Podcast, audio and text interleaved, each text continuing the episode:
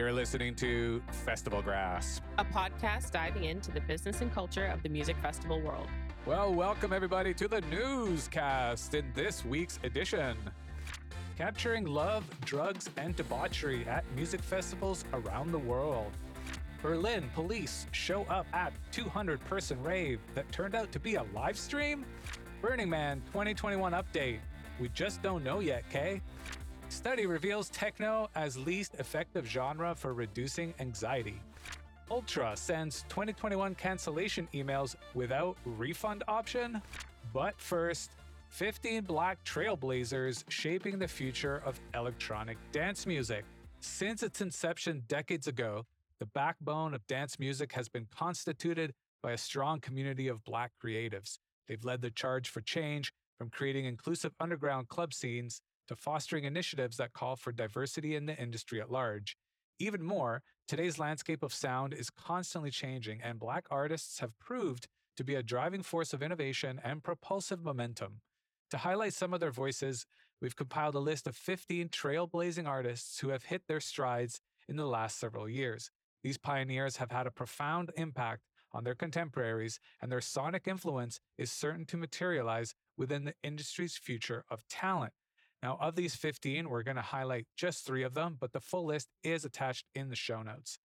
Aluna, after officially launching her solo project last year, British powerhouse Aluna made waves with her debut album, Renaissance, in August of 2020, cohesively integrating pop house, dance hall, and funk. Channel Tres. Channel Tres made his first appearance just several years ago, marked by a shivering 2018 remix of Aaron Child's Tangerine. Since then, he's grown exponentially as a producer, singer, and songwriter. The California's native debut album, 2020's I Can't Go Outside, proved the maturation of a sound integrating club bass with silky smooth percussion and sultry vocals. Honey Dijon. Holding deep roots in the electronic scene of Chicago and New York City, Honey Dijon was destined to be a DJ. Now, with her cross genre sound and fearless sense of self, she has grown to be a cultural icon. To top it all off, she is an outspoken activist for the transgender and black communities, working to return dance music to the original inclusive roots she grew up with. You guys have to check out Danny Dijon. Next up, Ultra sends 2021 cancellation emails without refund option. Now, we knew this was coming, but Ultra Music Festival finally decided to do a Saturday morning news dump to break the news. The email sent directly to ticket buyers announces that 2021 can't move forward and reveals that 2022 will take place on March 25th to 27th. Now, the no refunds thing. We've covered this so much. I can't believe we're in the same place. I mean, they got sued over this. In a move that will surely ignite fury on the part of ticket buyers, once again, Ultra is not offering ticket refunds. Instead, Ultra is offering a number of perks that sounds similar to what was offered last year. Part of this email reads Next year, we will usher in a new and improved chapter in the Ultra History book as we unveil our first ever premium general admission offering. Current GA ticket holders can upgrade at no additional cost and with no additional purchase required. There's a dedicated entrance, air conditioned bathroom, and a special lounge. They're also offering a merch discount code and entrance one hour early to see a special headliner set. Lastly, you'll get a free ticket to an Ultra worldwide event valid through December 31st, 2022. They're also throwing in a chance to win a lifetime pass and early ticket sale access in case you want to buy more tickets. yeah. From there, there's a link to a pretty ironclad contract you must confirm and then select 2022 or 2023 for your exchange. What you won't get, though, is a refund. Ultra says that if you do not exchange, upgrade, or elect the benefits offered, your 2020 tickets will automatically be honored at Ultra 2022. Listen, after Ultra took a ton of heat and drew a class action lawsuit last year over the same issue, we can only imagine how fans will react to this. We've covered it often on this podcast. We just want festivals to be run properly and to do their due diligence to have covered their bases. My feeling is if you had given your ticket holders the option to carry over the ticket or get a refund, most of them probably would elect to have it transferred over. But the fact that you didn't even offer the refund, like it was not even a choice, it's really discouraging brand loyalty, to be honest. So it's no wonder that Pasquale Rotella of Insomniac is coming to Florida and they're going to usurp Ultra in the coming years, you just watch a first class production will always beat out a lower class production. Study reveals techno as least effective genre for reducing anxiety. So, although many techno fans may disagree with this statement, this is only the result of a study. A total of 1,540 volunteers aged between 18 and 65 agreed to take part in this exercise. It used biological indicators that linked music and emotions. As part of the investigation, these volunteers listened to a variety of music.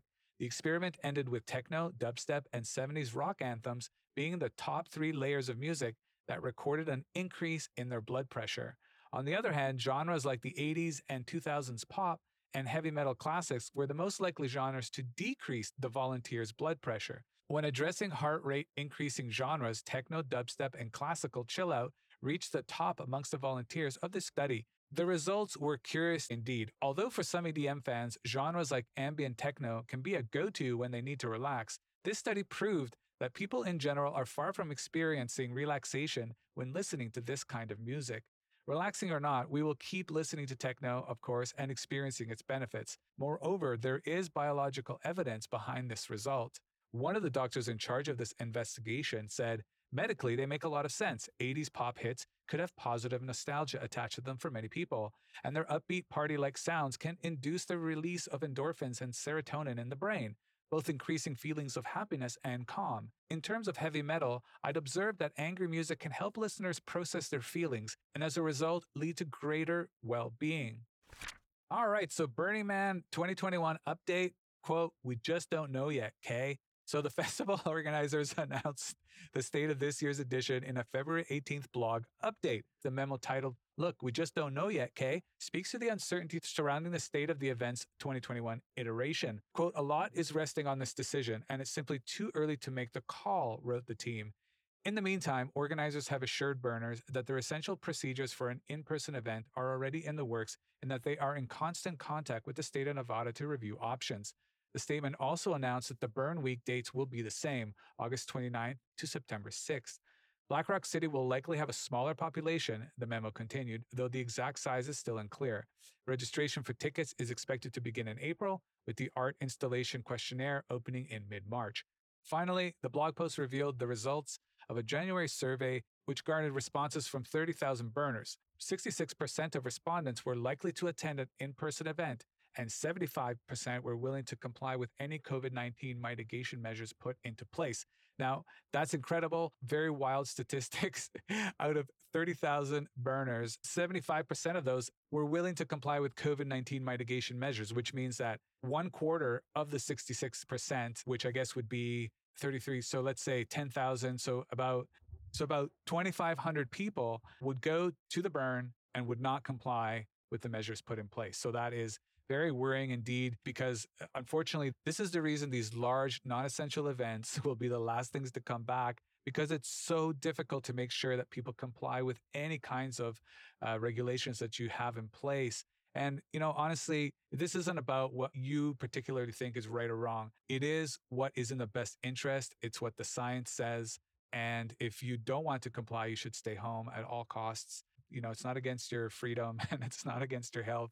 It's for your health and it's for the safety of everyone involved, including those you come into contact with. Now, one thing I will say is that if they do have this event in the fall, the moment people hear that Burning Man is happening in the Nevada desert this year, you're, how are you going to stop the influx? It's a desert. People can come from all sides. It's very difficult to turn people away at that point. Anyways, I mean, I think if they can't put it on in full, then they shouldn't put it on at all. Be sure to keep tuning in weekly for our Music Festival newscast and subscribe to our Deep Dives, our monthly in depth topical discussion show with interviews and guests that will bring you insight and knowledge. Link in the show notes. So, fun story here Berlin police show up at a 200 person rave that turned out to be a live stream. So last weekend, the police in Berlin were called to Magdalena Club. Apparently, a suspected illegal party was taking place in the venue. A woman in Germany called emergency number 110 at around 9:30 p.m. when she thought she discovered an illegal rave taking place. This woman found a Saturday night live stream of a club and thought that the viewers were real people gathering in the club. As illegal raves are taking place all around the world during the pandemic, the police showed up in order to shut it down.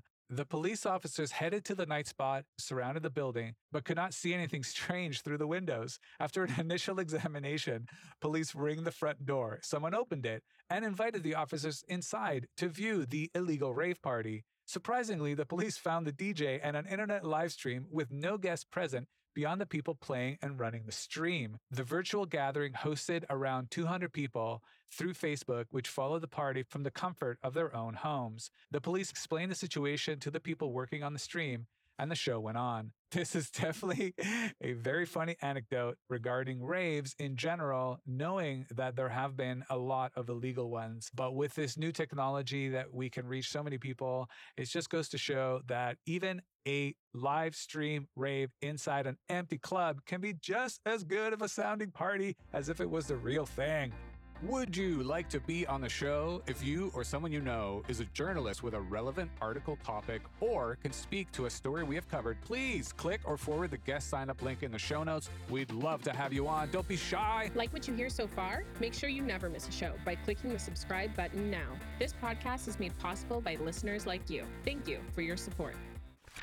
All right, next up, capturing love, drug, and debauchery at music festivals around the world. Now, this is a photo book called Fanatics by James Marcus Haney. Now, a decade ago, James snuck into his first music festival. All his favorite bands were playing Coachella, but there was no way he could afford the tickets. He didn't even have enough money to fill his he didn't have enough money to fill his old Volvo station wagon with gas to get all the way to Indio, California. Undeterred, James found a guy called Acid Chris on Craigslist to chip in for the ride and arrived at the festival a day early. He jumped the fence into the artist area and slept under a production truck and in porta potties until the gates opened, emerging the next morning with wristbands made from shoelaces colored with sharpies and a hefty camera he'd borrowed from his film school to document the festival. Since then, aka Marcus, has snuck into more than 50 festivals and events in 35 different countries, including Glastonbury and the Grammys.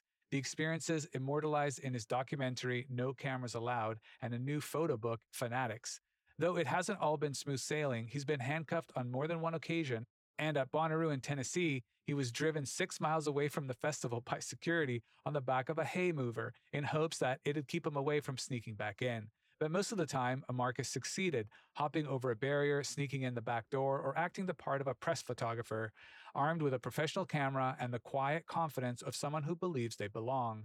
Marcus is welcomed into the photo pits and the backstage lives of famous musicians and celebrities without a real credential or pass. To this day, he still never paid admission to a festival. Along the way, Marcus has befriended folk, troubadours Mumford & Sons, and Edward Sharpe of the Magnetic Zeros, and been invited on tour as a professional photographer for Coldplay and Elton John. He's now likely to drop into shows via private jet or helicopter, like the time he accompanied Elton to Bestival on the Isle of Wight off the south coast of England. I was on a walkie with the pilot, Marcus says, so I just had him doing circles lower and lower over the festival. I turned to him and say, Elton wants to do another pass just so I could take the photo. Elton finally figured out what was going on and was like, hey, Marcus, land this thing already. From mega concerts in Taiwan to DIY raves in crumbling castles in France, where 300 people spent five days sleeping in tents by the river, listening to music and poetry, Marcus has captured much of the dynamism and debauchery of the music festivals he enjoys on camera. In Fanatics, he hones in on the music fans he spent more than 10 years beside, he captures the young and old, sunburnt and tattooed, the men and women caked in equal parts mud and glitter that kiss, hug, and dance in the fields of ecstasy. Published in December after a year without live performances and no return date for shows in sight, the book is a nostalgic depiction of a COVID free world. Instead of the shaky live streams and virtual concerts that have become our norm, his photographs depict crowds and people smashed together in euphoria, a snapshot of life that feels too far away. While there's nothing that can replace the thrill of a concert or festival, where, as Marcus says, you're connected to thousands of other people in an intimate way, sharing and watching an artist pouring their heart out on stage, Fanatics comes pretty close. I didn't ever intend to make a book about fans, but that's what I was drawn to, he says. Where else do you see people in public completely with their guard down, completely not censoring themselves? When you're on the front rail of a show or in the middle of the crowd and you just look around, there's people acting, if you put them in any other context in public, like lunatics.